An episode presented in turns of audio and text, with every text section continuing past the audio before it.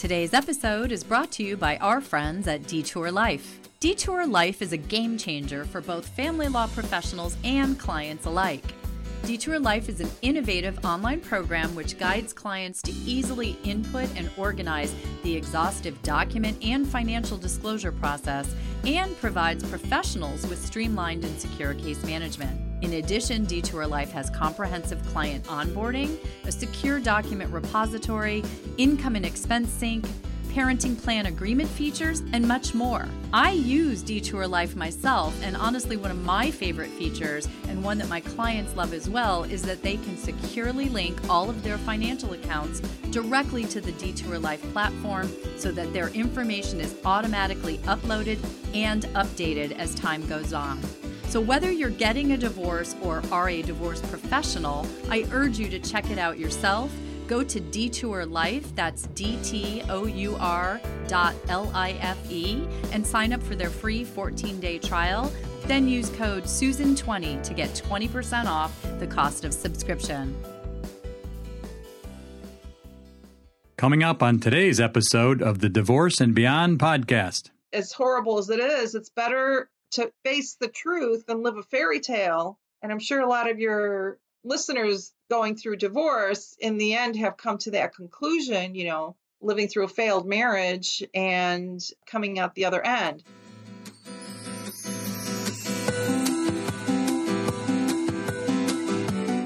Hello, and welcome to the Divorce and Beyond podcast.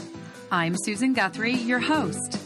As a top divorce attorney and family law mediator for 30 years, I know what you need to know to get through your divorce, and most importantly, how to move beyond it to thrive and transition to your new future. My experts and I are here to give you the insider view into the process, so listen in for the wisdom and expert information you need on your journey through divorce and beyond.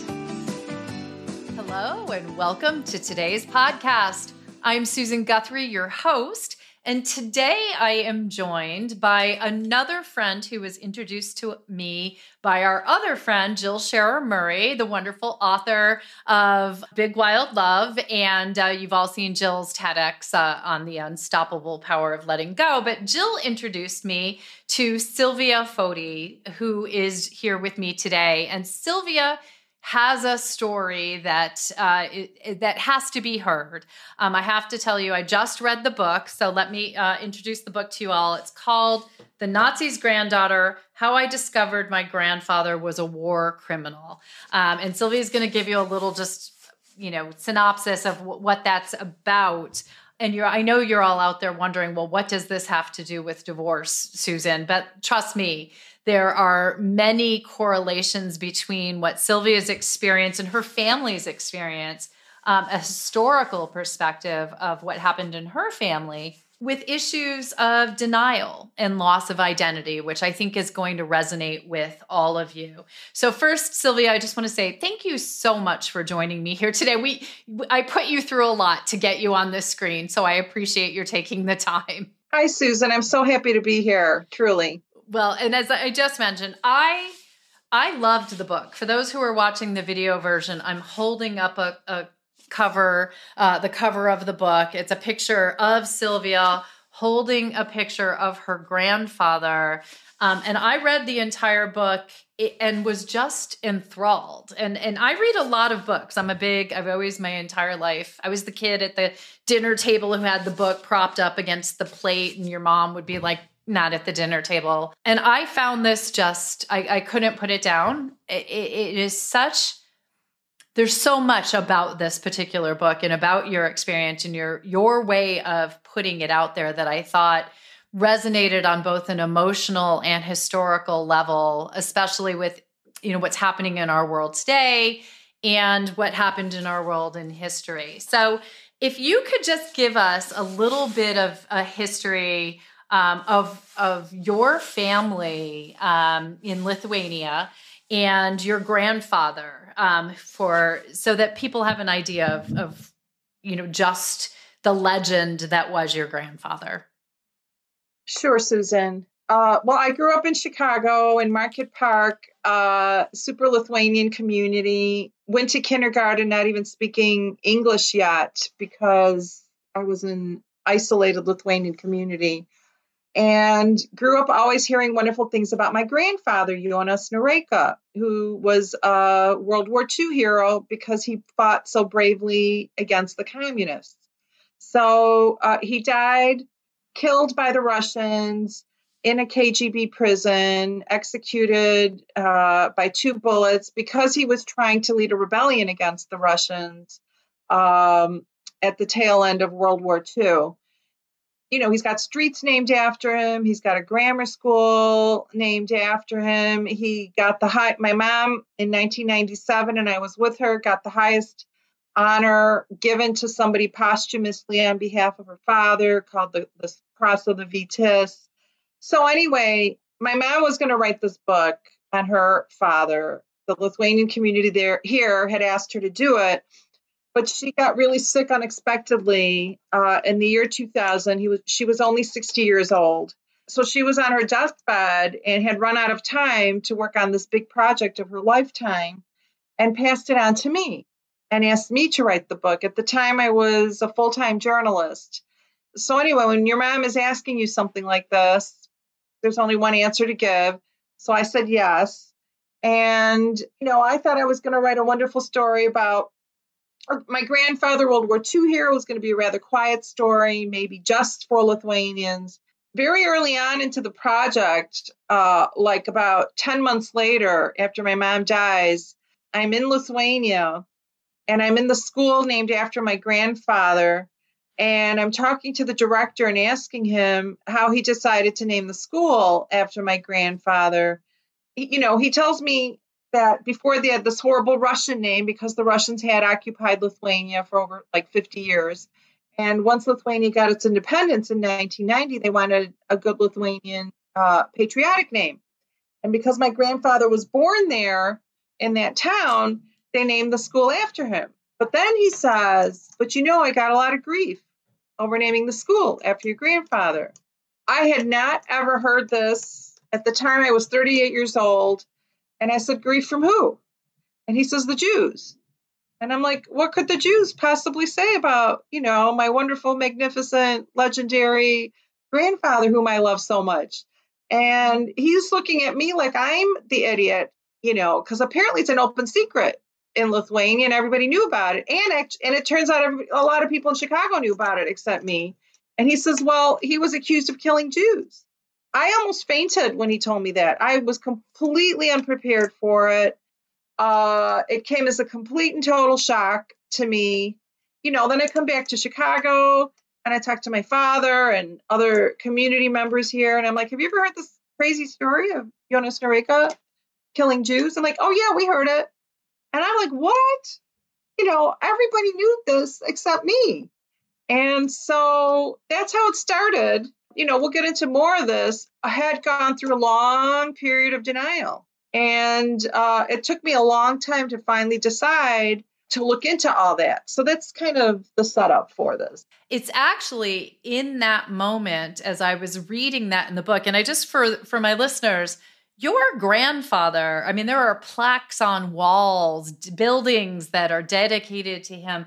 You were basically Lithuanian royalty almost in your neighborhood here in Chicago. Your grandfather was larger than life. Um, your mother was a young girl when your grandfather was executed. You obviously never had that opportunity to meet him, but he was truly this legend. And so it's you describing in the book that moment in time when that gentleman leaned over to you and said, you know, he was rumored to have killed Jews and you just described it as you almost passed out. You know, I hear that from people all the time in the divorce process of I thought I had the best marriage in the world. I thought we were the perfect family. I thought, you know, this, I thought that and their their reality is completely upended and they feel almost that, you know, they've suddenly landed in in some alternate reality that they can't comprehend. And that's where i saw that that you know juxtaposition or not even juxtaposition it's really sort of parallel lines here of you know in so many ways we even once you heard this there's still that desire to deny. You use that word denial. And many people will say to me after time has passed you know i knew the marriage was going downhill but i denied it to myself or to everyone and it took you a long time to work through that process before you could actually look deeper into this didn't it it took me nearly 10 years. You know, that's why the book took me 20 years to write. But 10 years of that was like this really difficult psychological work of uh, taking off that good halo that my grandfather had and that had really affected my own identity growing up um, here in Chicago as as a good Lithuanian.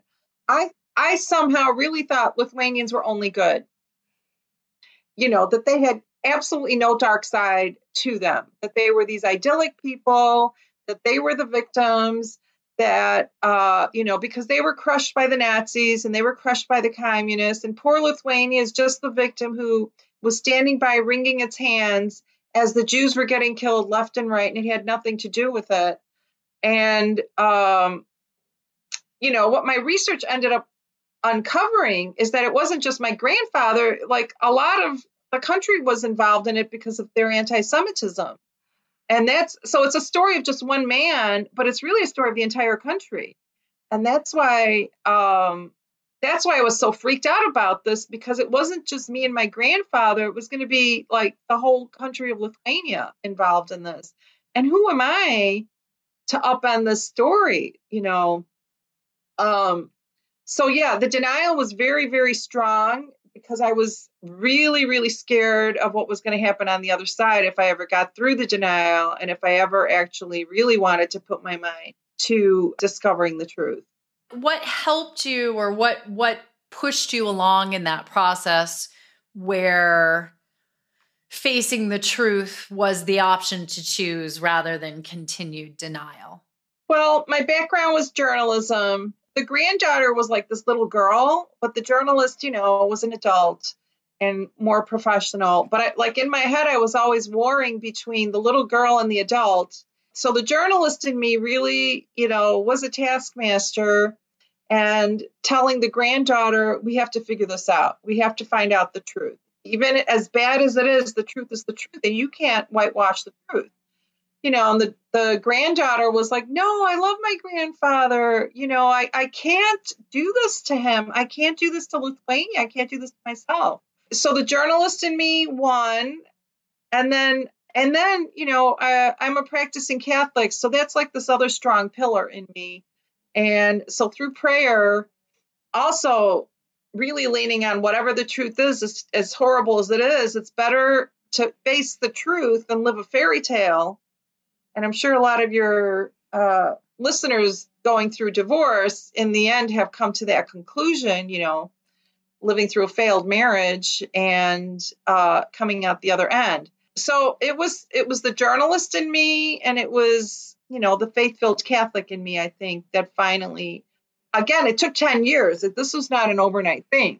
It takes work anytime we're working through that denial and you know as as you said also it, it wasn't just denial because even when you start to turn to face the the reality or the truth of what happened then there's that loss of identity. And for you as you just described um, it wasn't just the loss of the identity of being the granddaughter of a hero but you were actually upending the identity of your country. And that's what you know i think landed you on the front page of the New York Times above the fold, folks, right? Front page New York Times above the fold.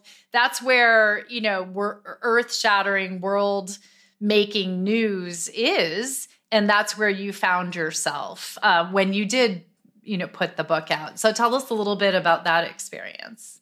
I grew up very Lithuanian, considered myself very Lithuanian, very proud of my heritage and really you know in some in some ways felt like a little princess of uh, the community because of my grandfather people always tell me well it's not your fault of what your grandfather did this has nothing to do with you But yet, when he was the hero, I was basking in the glory of that. So it does work both ways. You know, when when your grandfather, you've discovered, you know, played a role in in the Holocaust, and not a minor one either it affects you too. I mean, intellectually, you tell yourself it has nothing to do with me, but it really does splash all over you and kind of seep in and and uh, and does a head game, you know, to you. And it really started making me feel very guilty, uh, very ashamed. I wanted to just crawl in a hole, get in a fetal position, you know, and make this all go away. But the shame of it too, you know, to have to face this up. If your grandfather did this, this is kind of you. You think this is in your blood. Yeah. And and again, it's not just my grandfather. It was, you know, he was not the only one with this issue and this problem. So it wasn't just me upending his story. I was upending the country's story about its role in the Holocaust. So so that you're right. I started going public with the story um, through through an article in Salon, and somehow that went viral. Within weeks of that release of that story, the New York Times reporter tracked me down and called me, and I'm sitting in my sh- home in Chicago, and he's like, "Do you realize you're on TV in Russia?" You're like, "No." What? I'm like, "What?" I'm like, "No." And he said, Yeah, I'm watching you, uh, your picture and your photo, you know, you're on TV in Russia. And I had to call you to find out what is going on. And that's how that's how it all started. And how I ended up on the front page above the fold in the New York Times. I well, which, you know, is had to be an additional experience in all of this, a little existential maybe, because now truly your family's personal story that now upends a nation's personal story has gone international. Um, when you get to the New York Times uh, above that fold, and you had to have faced not only we've talked a little bit about your denial and perhaps maybe your family's denial, but now you're really like changing um, a, a larger narrative. And I know you faced denial and probably anger because you were upending the you used the term fairy tale. And again many people see their their marriages in that fairy tale context. I hear all the time we were the perfect family. We were the family everyone wanted to be right? You know and and people truly are invested in that. And then the breaking down of the walls and the accepting that that perfection or all of that shininess is not was not true and may never have been true as it was in you know your family's case that takes a lot of strength to to get up every day face it and in your case put it down in 20 years into a book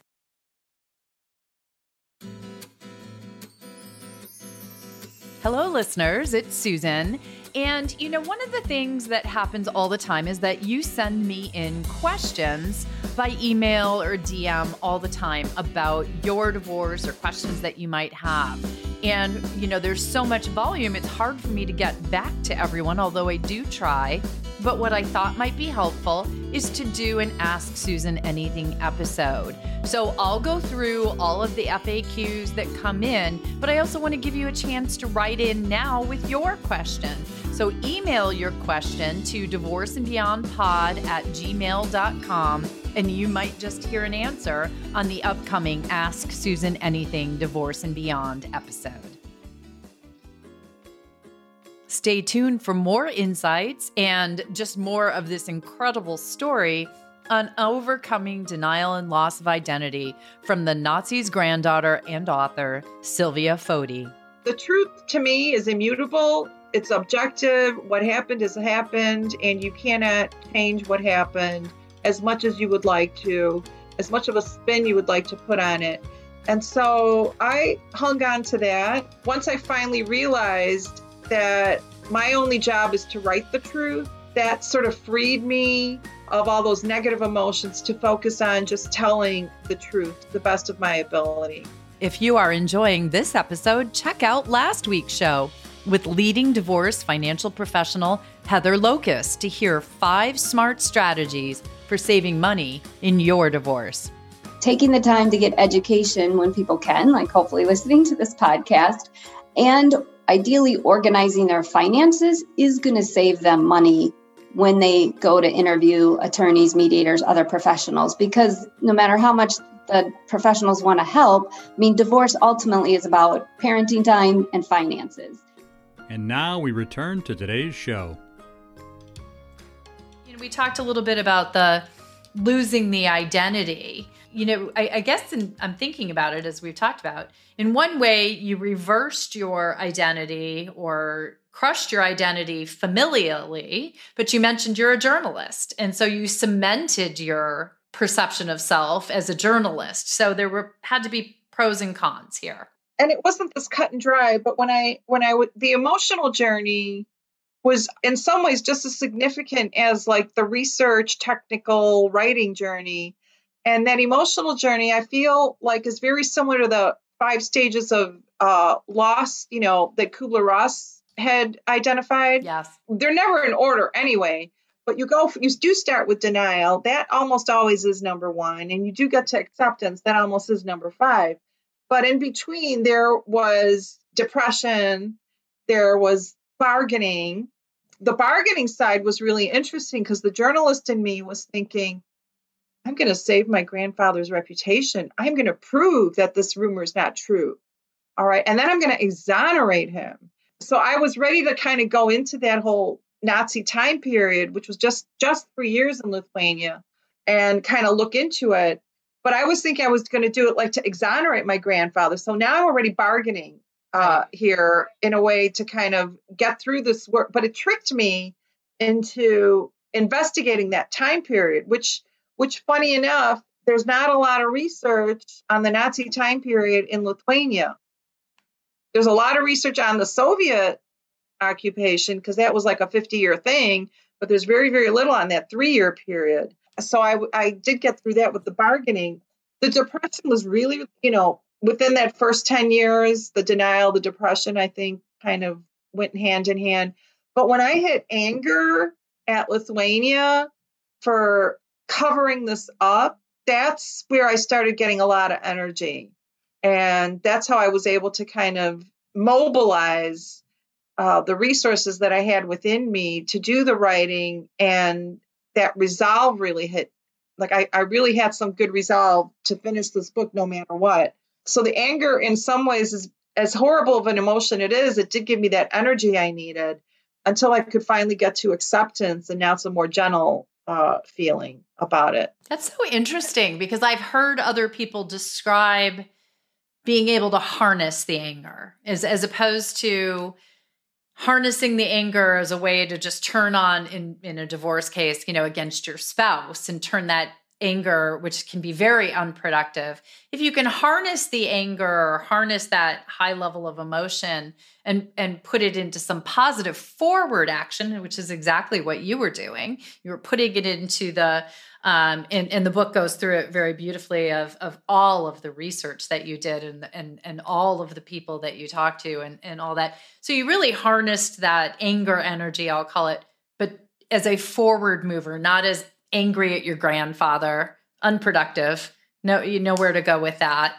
Um, angry at the people who kept the secrets everybody has their reasons for keeping those secrets. So I think it's actually a really interesting insight for people to understand is that you were able to take that anger and move it forward. And that's something that I always talk about.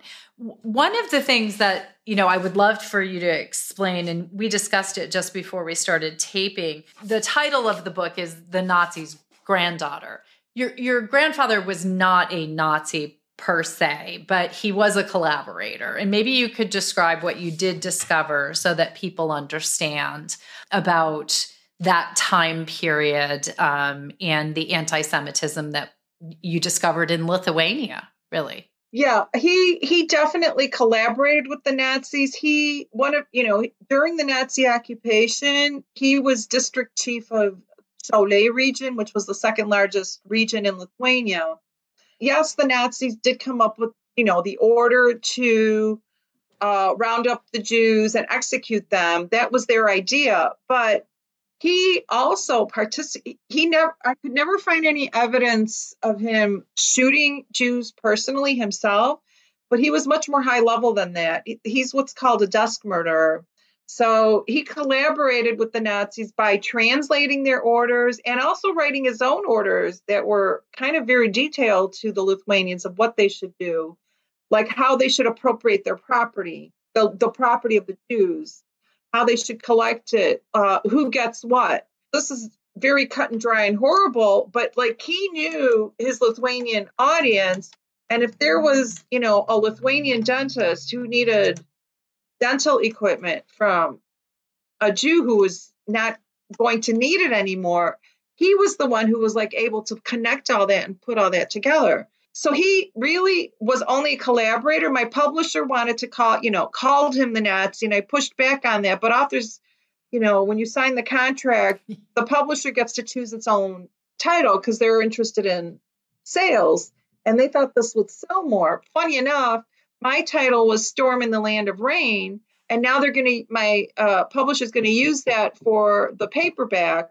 So hopefully that will have more success as well. And I'm already hearing orders are even better for that title than for uh, the Nazi's granddaughter. That's kind of a little writer thing and has not much to do with your subject. Yeah, so he was he was a high level collaborator of the Nazis and um, some of the pushback that I got, you know, from a lot of Lithuanians, well, he wasn't really a Nazi. And I said, yeah, but he participated in the worst thing about being a Nazi. You know, it's not the uniform that everybody's against, even though as iconic as it is. It's not the swastika or anything like. It's the fact that they killed Jews, right? Innocent civilians. That was the worst part about being a Nazi, and that's what he did. He was he embraced that part of it. Right. Well, and you actually, you just described that so perfectly because, well, he may not, as you said, you didn't find any evidence of him actually shooting or killing any Jews directly. He signed orders that led to hundreds, um, thousands of, of Jews being killed. And I, I, that description you just gave about, you know, if he knew a dentist who needed de- dental equipment and there was a Jew who was a dentist, he, in fact, your grandfather profited from Jewish. Was there a home that your grandmother and grandfather lived in that had been a Jewish family's home until they were displaced and and probably killed in a camp? Or there were mass shootings in uh, Lithuania, right, where people were shot and and mass burials. Yeah, in fact, that's uh, Lithuania. Like you know, most people know uh, the concentration camps, that stories, but Lithuania is very different because there were no concentration camps in Lithuania with gas chambers or anything. It was all bullets. It was all death by bullets. And Lithuania had, the, you know, the, that I discovered the highest percentage of Jews killed in all of Europe. If you were Jewish, in Lithuania during the you had a 3% chance of survival. 3%. You had a better chance in Germany and Austria of surviving than you did in Lithuania if you were Jewish. That's how bad it was in Lithuania. And your grandfather was a central figure at at least especially as a very high-ranking Lithuanian in in the process. Right. And so, you know, knowing all of that and and coming to face that and having grown up as the princess of this this illustrious family with this war hero hero how did you turn it around to or come to accept that you know that, that your his your history was very different who you are in many ways is very different and your future is different because of your 20 year journey to write this book? So how did how did you come to terms with all that yourself it was slow as well, but the writing helped me really see what was going on with myself and with my grandfather. I really, in the end, embraced the truth, as as horrible as it is. The truth to me is immutable. It's it's objective. What happened has happened, and you cannot change what happened as much as you would like to, as much of a spin you would like to put on it. And so I hung on to that. And, um, you know, once I finally realized that um, my only job is to write the truth, that sort of freed me uh, of all those negative emotions to focus on just telling the truth the best of my ability. You know, my little prayer every day was I'll show up and do the writing and the research and whatever I have to do to get this book out. But God, you're going to have to help with everything else. This is so big. I have no idea what's going to happen or how it's going to move forward. I'll just show up and write. You get to do everything else well, and that's that's worked out because you know, I one thing I will say is many people, and again, this will go back to the divorce theme a little bit, but many people when they find themselves in this situation where history, the history they thought they had about their life does not turn out to be true, very often will adopt that victim role. You know, it's it's a role that's easy to slip into and I've talked on other episodes about uh, there are some rewards to being a victim. It's not your fault if you're a victim. Um, people give you sympathy if you're a victim. You do not take a victim's role. You do not, you just very, you know, without blame or an adoption of blame. Excuse me, you described what your, you know, your grandfather's role. How did you avoid that victimology aspect of all of this?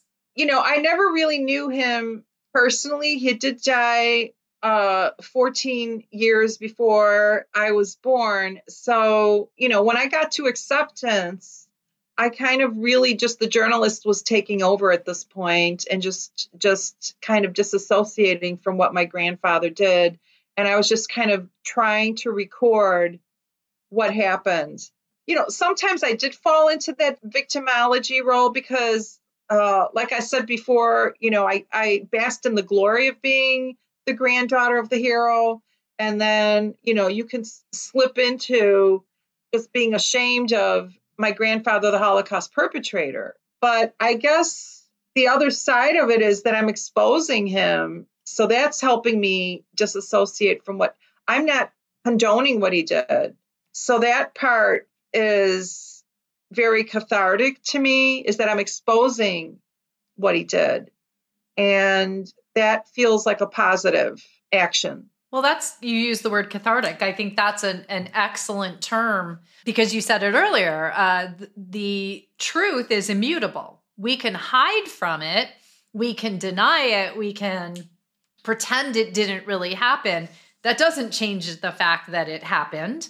It doesn't change the fact that your marriage wasn't perfect or that you may not have been the perfect spouse at all times either, you know, carrying that forward. And as you just said, there's there's something cathartic about facing the truth, accepting the truth, um, and and moving forward with it and it, it, behind you. And I think that's you know a, a strong theme throughout the book, um, and the one of the ones that appealed to me so much and you've come out on the other side of this experience a very you know a different person perhaps to the outside world i suspect you have grown through this process as well and found some inner strength and um, some positives out of the experience as well. Yeah definitely. I'm totally not the person i was uh, in the year 2000 when my mom asked me to write this book. It was a long journey. It was difficult journey, but you know, that's life too. I, I, mean, this is just a metaphor for life. Nobody's nobody really leads a charmed life. Everybody always has something to go through. Uh, I think, but I um, I definitely grew a lot, and I feel great about what I went through. Now at this point, I wouldn't change it for the world. I'm glad I I did, and I, you know, I always I always have this deathbed scenario in my head. If I'm on my deathbed, will I regret doing this or not regret doing this? And and this is going to be one of those fleeting moments I know in the last moments of my death. I'll be happy I did this. Well, I think that right there says it all and and, and it ties into so many people say to me, my divorce was the worst thing I ever went through and it's the best thing that ever happened to me. And in some ways, there's another parallel for, to what you just said. Um, and um, what a beautiful sentiment to be able to look back on it in those final moments of our lives and say, I wouldn't change a thing. That was that was the right thing to do. So I I highly recommend everybody go out and read this book. Honestly, I, I could not put it down. Silvia, how can people get the book? What's the best way? Amazon is probably the easiest way. You can find it on Barnes and Noble and uh, any other online. You can get it through my own website, silviafoti.com. So it is available just about anywhere. Uh, you could go to a library and find it. If they don't have it, they can order it for you. So uh, it should be easily found. Yeah, it's it's uh, and I will have links to the book in um, the show notes. And I do want to reiterate that the paperback is coming out June seventh. I will um, be I'll post about that when um, it comes out. It'll be a couple of months from now, uh, but this episode will be out before then. And if people want to get in touch with you because you do public speaking, you talk about this and uh, your experience here, and I really feel like it's um, it's an experience, as you just said. It's it's sort of emblematic to the human condition. It's very topical for the world we live in today. So, how can people reach out to you? Probably my email, Lotus Ink. L O T U S I N K at att.net is probably the best. If you can't remember that, just go to my website, silviafoti.com, and you can find it there too. Perfect. And I will uh, put that in the show notes as well. I have an affinity for lotuses myself, as you can see there in my background, right above my uh, Ruth Bader Ginsburg. So I feel like I did notice. Yes. yes. So, well, Silvia, honestly, thank you so much for coming on the show and for talking about this, but honestly for your bravery in in you know writing this book and doing the research uh, i think there's something we all can learn from your journey your family's journey your country's journey. I feel like there are larger lessons in this experience for our world at large right now. Um, so again i encourage everybody to go read the book. But thank you very much. Thank you susan